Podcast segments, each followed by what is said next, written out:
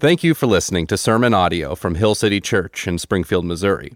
We are a community of believers who exist to glorify God by making disciples who bring gospel restoration to our city and world. For more information about Hill City or to support our ministry, you can find us online at hillcitysgf.org. We're going to be learning in Luke 22 and 23, and it's, it's a longer passage uh, this morning. Um, and so what I'm going to have, I'm going to have Megan read that passage in its entirety, and we're going to focus uh, on a particular part of it. But if you guys would open up your Bibles or your apps to Luke 22, starting at verse 63, and follow along as we read. Now the men who were holding Jesus in custody were mocking him as they beat him. They also blindfolded him and kept asking him, Prophesy, who is it that struck you? And they said many other things against him, blaspheming him. When the day came, the assembly of the elders of the people gathered together, both chief priests and scribes, and they led him away to their council. And they said, If you are the Christ, tell us. But he said to them, If I tell you, you will not believe, and if I ask you, you will not answer. But from now on, the Son of Man shall be seated at the right hand of the power of God. So they all said, Are you the Son of God then? And he said to them, You say that I am. Then they said, What further testimony do we need? We have heard it ourselves from his own lips. Then the whole company of them arose and brought him before Pilate. And they began to accuse him, saying, We found this man misleading our nation and forbidding us to give tribute to Caesar, and saying that he himself is Christ, a king. And Pilate asked him, Are you the king of the Jews? And he answered him, You have said so. Then Pilate said to the chief priests and the crowds, I find no guilt in this man. But they were urgent, saying, He stirs up the people, teaching throughout all Judea, from Galilee even to this place. When Pilate heard this, he asked whether the man was a Galilean. And when he learned that he belonged to Herod's jurisdiction, he sent him over to Herod, who was himself in Jerusalem at that time. When Herod saw Jesus, he was very glad, for he had long desired to see him, because he had heard about him and he was hoping to see some sign done by him. So he questioned him at some length, but he made no answer. The chief priests and the scribes stood by, vehemently accusing him, and Herod with his soldiers treated him with contempt and mocked him.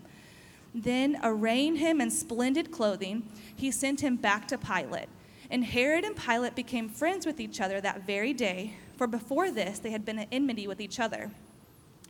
Pilate then called together for chief priests and the rulers and the people and said to them, You brought me this, ban- this man as one who was misleading the people. And after examining him before you, behold, I did not find this man guilty of any of your charges against him. Neither did Herod, for he sent him back to us. Look, nothing deserving death has been done by him. I will therefore punish and release him. But they all cried out together, Away with this man, and release to us Barabbas, a man who had been thrown into prison for an insurrection started in the city and for murder. Pilate addressed them once more, desiring to release Jesus, but they kept shouting, Crucify, crucify him. A third time he said to them, Why? What evil has he done? I have found in him no guilt deserving death. I will therefore punish and release him.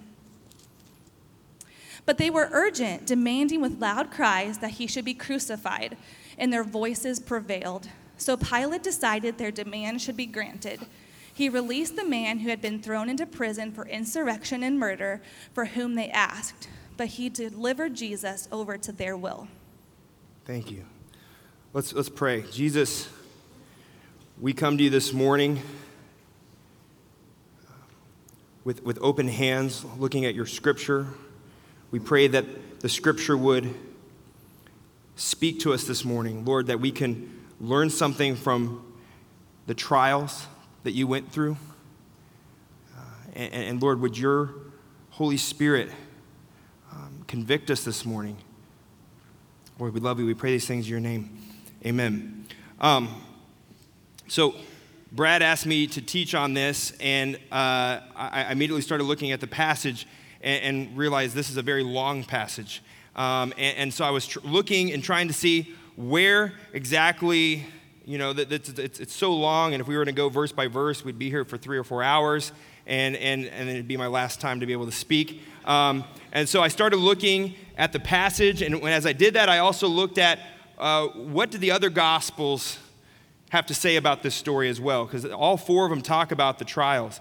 And all four Gospels focus really, their focus is the interaction between Jesus and Pilate. And so we're going to we're gonna take this, this huge passage and, and focus more directly on Jesus and Pilate and their interactions with each other. Um, and so uh, at the end of chapter 22, Jesus is uh, with the Jewish religious leaders. And, and, what are they trying to do? They actually say in, in, in the end of 22, Are you the Messiah? Are you the Son of God? Right? And what's interesting is, and we could do another sermon another day about it, but you should go back and look at it that at the end of 22, Jesus says, You say I am. And he, he admits for the first time publicly his divinity. Publicly, I am the Son of God. And that's actually what's going to get the religious leaders so up into a, a, a fervor. And they will say, at that point, they should have just killed him, right? Like he's declaring to be God, but they don't kill him. Instead, they, they are going to march him to Pilate, the Roman governor, because they had religious authority, they had moral authority. The, the religious leaders, the, the Sanhedrin, this Jewish council, had religious and moral authority over the Jewish people, but they did not have any political authority. And the only people in Palestine who could commit execution, capital punishment, were the Romans. And so they're going to take him to the Roman governor in order to get this done. And so this is actually where we have our interaction with Pilate. And, and as a history teacher and someone who wants to always dig into like what are the origins of this, like this is, uh, Luke barely references Pilate in, in Luke 13, just like once, like Pilate. And that's the only other time we hear about him. And all of a sudden, Jesus is going to be facing the Roman governor. And so we've spent 18 months learning about who Jesus is. I thought we could just take five minutes and who is Pilate? Who is this person that Jesus is going to have this trial with? Um, and so I started looking at some primary resources and, and, and, kind of nerding into like the who was Pilate um, and, and Philo and Josephus both had some really interesting things to say about who Pilate was. Um, is anybody in here fans of The Office? Okay, got a few. The more I read about Pilate from like these Roman historians, Pilate's kind of the Michael Scott of Roman governors. And it, so if you kind of get my drift, he's enthusiastic, but he just seems to constantly fail at his job. And I was like, oh my gosh, this is, uh, it, it, it, made me laugh as I was reading about it. So I, would like to just kind of weave a story of who Pilate is before he encounters Jesus. Pilate becomes the fifth governor of Palestine, and he is appointed by Caesar. He is the fifth governor. His headquarters is on the coast, modern day Tel Aviv, for those of you who, who are familiar.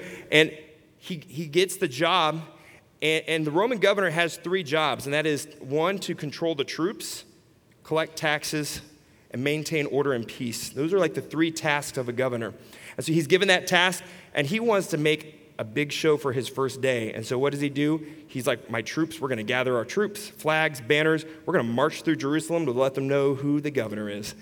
And what he doesn't do, or he does do what the previous four governors didn't do, was he placed busts or like images of Caesar on top of all of his flags and banners, which was a graven image. And all of a sudden, you have the new governor marching through Jerusalem with idols on top of their flags and banners. And the Jewish people get upset. They're like, Don't you know our customs? Don't you know our rules?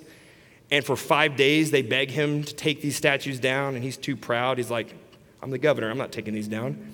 And after five days, Pilate caves and all of a sudden, that sets the tone for Pilate's career as governor of the crowd chanting and Pilate finally giving in to what the crowd wants.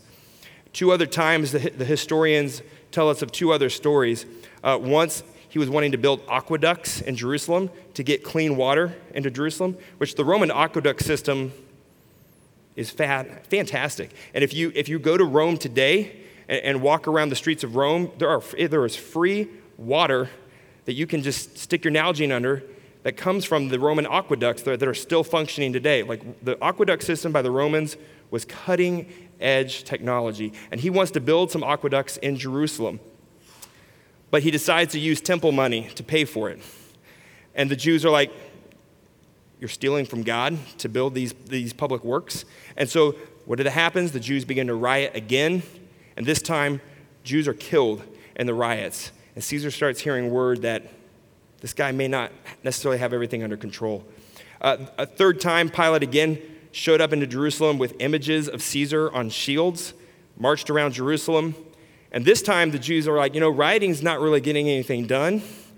So they send an ambassador to Rome and rat Pilate out and said, you know, this guy is causing trouble. And so Caesar actually goes to, or sends a, a message to Pilate saying, take the shields down get your house in order. And Pilate basically got told on. Is at this point, Pilate is under constant threat of the Jews reporting to Caesar on him. Great leadership, right? And so that is the context as, as uh, Jesus and Pilate are having this interaction. It gives us a little bit more of an understanding of who this man is as Jesus and him interact. So, I'd like for us to look at, we're going to start in chapter 23, verse 1. Then the whole company of them, that is the Jewish council, the Sanhedrin, made up of Pharisees and scribes, the whole company of them arose and brought him before Pilate. And again, we already said why they brought him, because they, they need a political leader to do the dirty work, to do the execution. And they began to accuse him, saying, We found this man misleading our nation, forbidding us to give tribute to Caesar, and saying that he himself is Christ a king. Notice the charges are all political, right? He's misleading us. He's telling us not to pay taxes. He's declaring himself to be a king. These are all just political charges because they're trying to rile Pilate up and have him take care of Jesus for them. And Pilate asks him, Are you the king of the Jews? And he answered him, You have said so. It's interesting. Pilate ignores the first two charges completely, right? Like, doesn't even address those. He goes directly to what he thinks, I think, is the biggest one. You're calling yourself a king? You know, are you a threat to Rome? Are you a threat to me? And, and Jesus says, You have said so. Um, and what is so interesting is that that phrase, are you the king of the Jews? And then Jesus' response. The four gospels, when they tell this story, they varied a lot on like context and perspective. But that question and that answer get left in all four gospels exactly. It's like the authors, as they were coming up with writing out these stories, they all knew that this question and this answer were so valuable that they all left it in. And so, are you the king of the Jews? You have said so, is in Matthew, Mark, Luke, and John. It's, it's a very, I think, a very important question. And why was Pilate asking, Are you a king? I think, I believe, Pilate was assuming an earthly kingdom, right? And we've been talking about this in Luke that people constantly saw Jesus and thought of an earthly kingdom that he was trying to establish. I think it's fair for us to say that about Pilate because we've been talking for weeks about how his followers keep thinking that, right? Like Royce and Brad and Daniel have all talked about how the disciples and his followers were constantly wondering about this earthly kingdom that was coming. Disciples arguing about who would be the greatest, right? Some of his disciples brought swords to the garden when he was getting arrested. Like they had this idea that, that Jesus was establishing some type of earthly kingdom. Uh, even after Jesus' death in Luke 24, the two disciples that were going down the road to Emmaus that encountered Jesus, uh, one of them even stated uh, in, 24 21, he said, We hoped he was the one to redeem Israel. They were lamenting his death, saying, We thought he was the one who would redeem Israel. That word redeem literally means it's not like a it's not a spiritual uh, you know coffee cup word. It was a little remove us from bondage. We thought he would take the chains off of us. They thought he was going to be the one to free them from Rome. And those followers were disappointed walking down the road to Emmaus. So if his disciples are constantly getting confused about the earthly kingdom versus uh, the kingdom of heaven, it's safe to say Pilate does the same thing. And so Pilate asks him, Are you the king of the Jews? He says, You have said so. In verse 4, what is his response? Jesus responds, You have said so. And in verse 4, then Pilate said to the chief priests and the crowds, I find no guilt in this man. He immediately goes, Not guilty. That's where the story should have ended, right? And he should have said, Not guilty, have a good day, release Jesus. He made his decision. But he doesn't. But they were urgent, so they respond to his decision. He stirs up the people, teaching throughout Judea, from Galilee even to this place. And at this point, we can kind of see the beginning of Pilate's character. He's looking for a way out. He does not want to confront this crowd. And he hears the word Galilee, and he's like, Whoa, that's out of my jurisdiction. It's King Herod's. And so he immediately just passes the buck to Herod. Herod, why don't you take care of this? That way the crowd can be mad at Herod and not me. And because of Passover, both Pilate and Herod were in the same city. So it was literally just walking down the street, going to King Herod's palace. And, and we're not going to dive into what King Herod did, but essentially he, he looks at him, he questions him. Jesus doesn't say anything to Herod. And Herod, essentially finding him not guilty, sends him back to Pilate. Um, so let's jump back into verse 13. Pilate then called the chief priests and the rulers and the people, and he said to them, You brought me this man as one who is misleading the people, and after examining him, before you. Behold, I did not find this man guilty of any of your charges against him. Neither did Herod, for he sent him back to us. Look, nothing deserving death has been done by him. I will therefore punish and release him. Again, I'm going to just, I'll hurt him a little bit. Will that make you happy? And then can we just be done with this? But the people then, again, are persistent. Just like the times when Pilate tried to make decisions and made these blunders, he makes a decision and he gets pushed back. They cried out together, Away with this man and release to us Barabbas, a man who'd been thrown into prison for insurrection started in the city and for murder. Pilate addressed them once more, desiring to release Jesus a third time. He has said to them, Why? What evil has he done? I find no guilt in him, deserving death. I'll therefore punish and release him. But they were urgent again, demanding with loud cries that he should be crucified. And their voices prevailed. So Pilate decided that their demand should be granted. He released a man who had been thrown into prison for insurrection and murder, for whom they asked. But he delivered Jesus over to their will. So, what do we do with this? Like, we've heard, read that story before, right? Like, we know the story. You, you guys probably have seen the Passion plays and, and the stories. You know that Jesus went through this trial, how does that apply to us? Like, where are we going to walk away with this morning, learning about this interaction between these two? And I think there's a couple of things that we can take away from this passage. And the first one's real simple Jesus was found innocent. He's on trial, and Jesus was found innocent. Like two a king and a governor examine him and find him innocent. Three times, Luke specifically points out that there was no guilt in Jesus. Like he is very clear in his writing. He over and over and over says there is no guilt in this man. Luke is almost like trying to weave us a story going, not guilty, not guilty, not guilty. Innocent, innocent, innocent. Why? Because he must be innocent, right? He is our sacrifice. The Old Testament, in Exodus 12, over the first Passover, God ordered that the Israelites sacrifice a lamb that was innocent without blemish or spot, and that that blood be put over the doors. And what time of, like, what, what week are we in under Jesus' trial? It's Passover. And so Luke is saying we have an innocent lamb here that is about to be sacrificed. First uh, Peter reinstates this in First Peter. It says, knowing that you were ransomed from the futile ways inherited from your forefathers, not with perishable things such as silver or gold, but with the precious blood of Christ, like that of a lamb without blemish or spot. Jesus is the innocent sacrifice. He is the, he is the perfect sacrifice.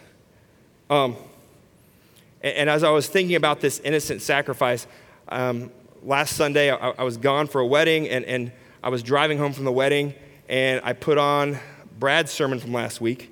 Um, I don't know if you have, if you have not listened to Brad's sermon last week, give it a listen. Uh, Cup of Wrath, it was, it was a beautiful message. But Brad referenced Braveheart as like one of his favorite movies. And, and he was like, Don't tell me if it's historically inaccurate. It's not really historically accurate. I didn't want to step on Brad too hard. But in Braveheart, uh, one of the things I appreciate about the film, and which, by the way, I know I've hit a certain age when if I reference Braveheart to my high school students, they're like, I haven't heard of it. And you're like, haven't heard of Braveheart? Like, I makes me feel really old really fast. So, uh, but I love the movie Braveheart, and the way Mel Gibson directed it, he loved to paint William Wallace as this messianic symbol for the Scots, right? Like if you've seen the movie, he like especially at the end really hams up this idea that William Wallace is a savior for Scotland. And the parallels start getting kind of particular like William Wallace gets betrayed by one of his followers, right? And then he is arrested and he is questioned. And then he is sentenced to death, and a woman offers him a drink to ease his pain, and he refuses. And then he is stretched out with his arms stretched out, right? And he is tortured and then killed. And of course, he has that last cry of freedom at the end. And like, it's real heavy, but Mel Gibson is trying to give us this idea of like William Wallace is like Jesus, right? Like he's a Christ like symbol for the Scots. Oh, and his followers are ashamed, right, in hiding, watching him die. It is a perfect, well, it's, he's trying to make this a perfect parallel. But the more I thought about it, William Wallace wasn't innocent. No one has been found innocent, right? I mean, if we look at the, the movie, he spends the whole movie killing Englishmen, right? Blood is on his hands. Jesus said, Those who live by the sword die by the sword, right? So, like, he wasn't an innocent sacrifice. Has there been anyone in, I haven't been found innocent. Like if anybody else was on that table, would we be considered an innocent sacrifice? So I think the first thing that we can take away from this this morning is that Jesus was that perfect, innocent sacrifice. He was found not guilty by Pilate.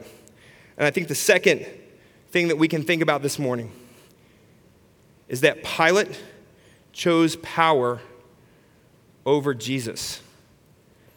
Pilate chose power over Jesus. Pilate had the opportunity to release Jesus. Three, four times, found him not guilty, he could have released him. Found him not guilty, he could have released him. Why? Why didn't he?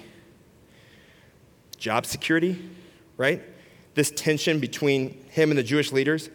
Matthew writes that he even, at one point, the, the Jewish leaders say, if you release him, you are no friend of Caesar.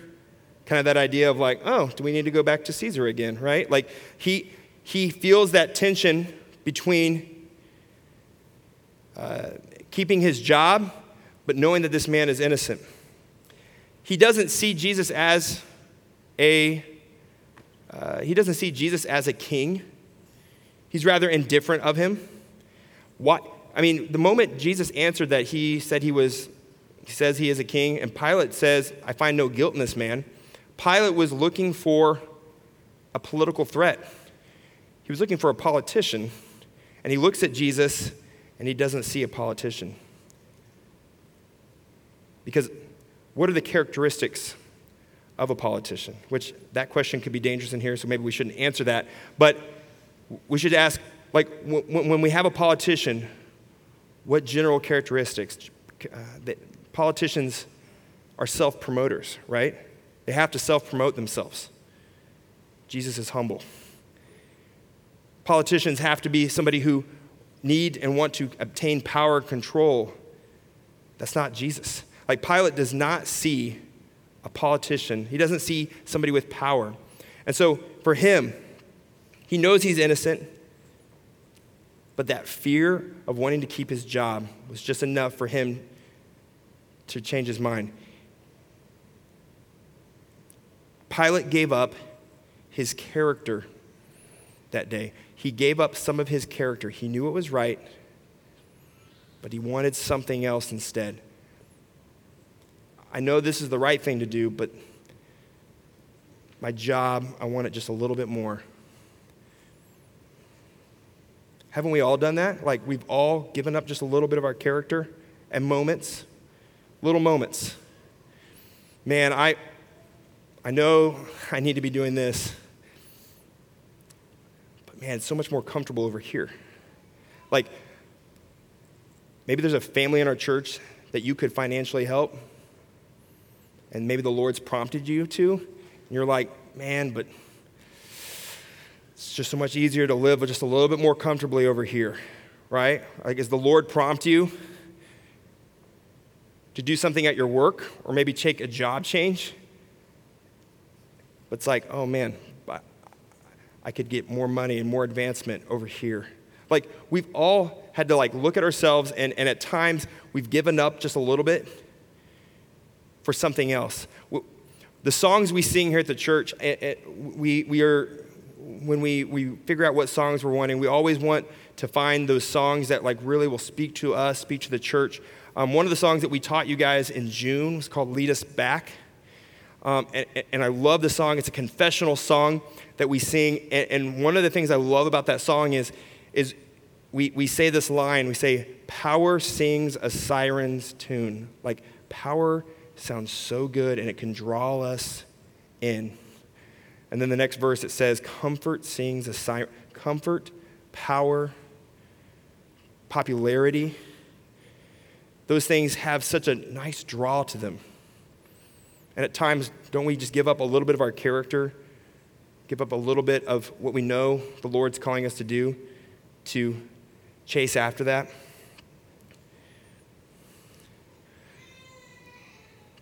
But Pilate wasn't the only one that day who gave, chose something else over Jesus. Like we've looked at just Pilate and Jesus, but there is somebody else in the story. Who else turned away from Jesus? The crowd, right? The crowd abandons Jesus in this moment. And this is just a week before the crowd was singing his praises, dropping palm branches down on the ground, right? This is the same crowd.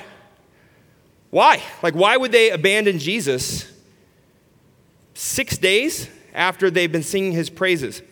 And, and I was look, reading about it, and, and, and, people have different speculations. Like, the, some people think that maybe the crowd was bribed. I mean, they bribed, they gave Judas 30 pieces of silver. Maybe they paid people in the crowd. Some people speculate that it was just that like mob rule that they got to stir up the crowd. Some people even will, will write about, and it could be that, you know, demonic forces were at play. I think all of those things could be a, a good reason why the crowd so quickly turned against Jesus. But as we've been looking at Luke and looking at Luke as this idea that there are these two kingdoms represented, I think I propose that maybe the crowd looked at Jesus, said, He's not going to free us. He's not going to free us from Rome.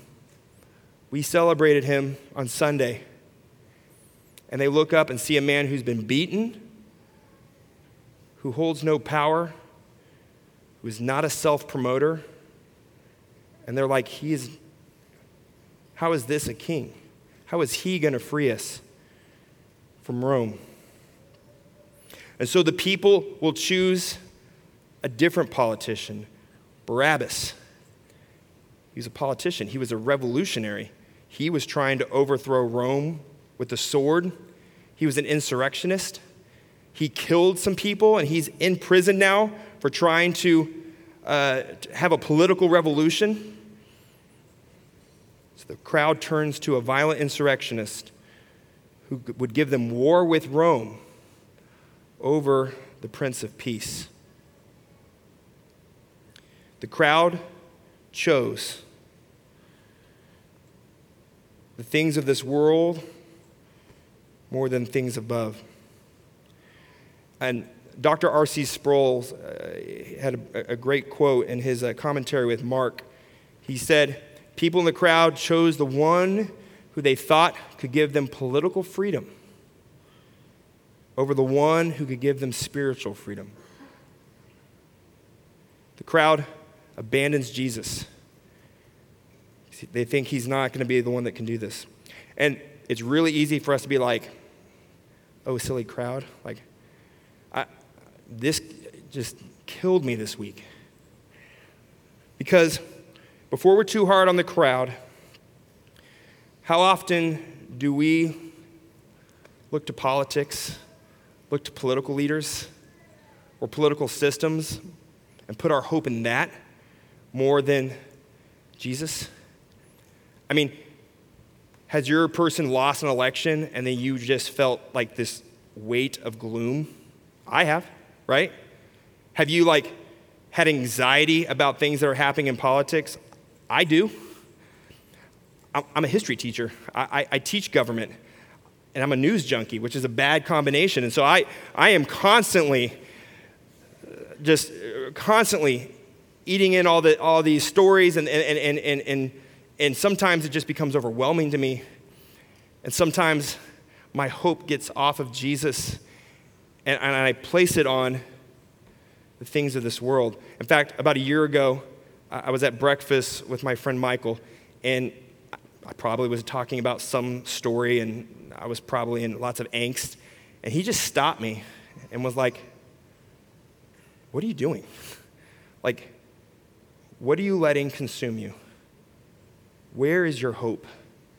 Man, I had to repent at that moment.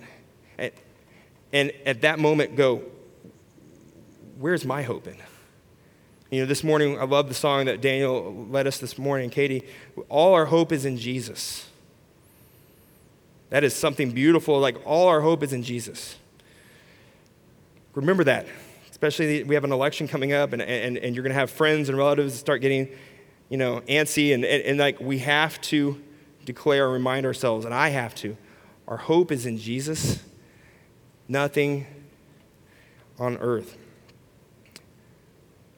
Um, whether we are wandering because of like political power, or maybe we're chasing after that comfort or that power like Pilate, we have to remember that like, our heart is bent to do that. Like even after you know, like, yep, I shouldn't put my hope in, in a job or money or politics, like our heart will still always be bent that way. Um, and we have to constantly remind ourselves to focus. Uh, Tim Keller wrote a book called The Counterfeit Idols. Highly recommend it. But, but that idea that we, we set up these false idols in religion and in family and in politics and in power and sex that are just shadows of, of who Jesus really is. Um, and, and so, because we're bent, man, that's why we sing songs here. That's why we gather. Like, the hymn, Come Thou Fount, like it's our way to declare, like, prone to wonder, Lord, I feel it. Like, did you feel it this week? Like, did you wander? Like, prone to wonder, Lord, I feel it. Prone to leave the God I love. I am bent to wander. So, to close, we've looked at Pilate, we've looked at Jesus. Um, and as I love the way Luke writes because this whole story is of a innocent man who will be put to death and a guilty man will be set free. The, the, the, the counter of that. Luke paints this picture of the gospel. And if you could just take a minute and imagine with me Barabbas. He's in the prison cell chains on him. He's killed somebody, he's defied Rome, He knows what the punishment is for defying Rome death, probably crucifixion, some, something horrible. And he's probably sitting in that prison cell awaiting his punishment. And outside, I'm picturing the prison to be inside, and outside, he hears the muffles of a crowd, and he hears the crowd yell, Barabbas! Barabbas! Why are they calling my name? You right? And then what's the next thing the crowd chants? Crucify! Crucify him! I mean, if I'm Barabbas, right? You, you, all of a sudden you're hearing the crowd for somebody to be crucified, thinking my time is up. And Barabbas hears the jailers come in, right? He knows what's happening. He's about to go and t- get on the cross, suffocate, excruciating pain. The jailers take him outside and they take the chains off of him.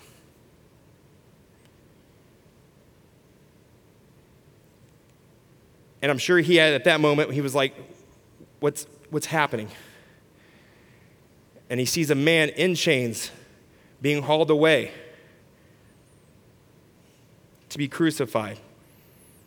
And I'm sure he asked, and I'm sure somebody said, We freed you, and Jesus is going to be killed.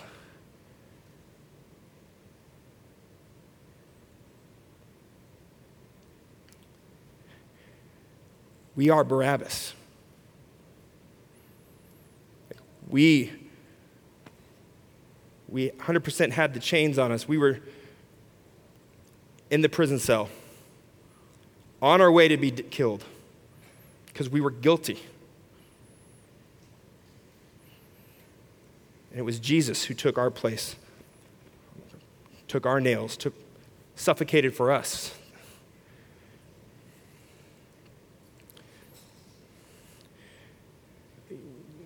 Again, I reference songs all the time, but we sing that song, I am one of those, and that, that verse just was over and over and over this morning.